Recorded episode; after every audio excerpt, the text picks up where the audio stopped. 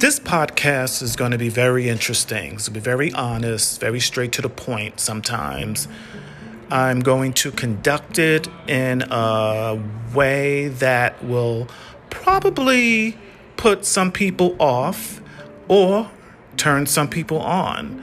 It will be about various subjects, whether politics, sports, uh, what's going on current events, television, movies, COVID 19, everyone's favorite subject, relationships, another one of everyone's favorite subjects.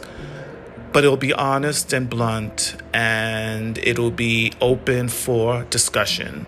So I hope you tune in. It'll be worth your while. Thank you.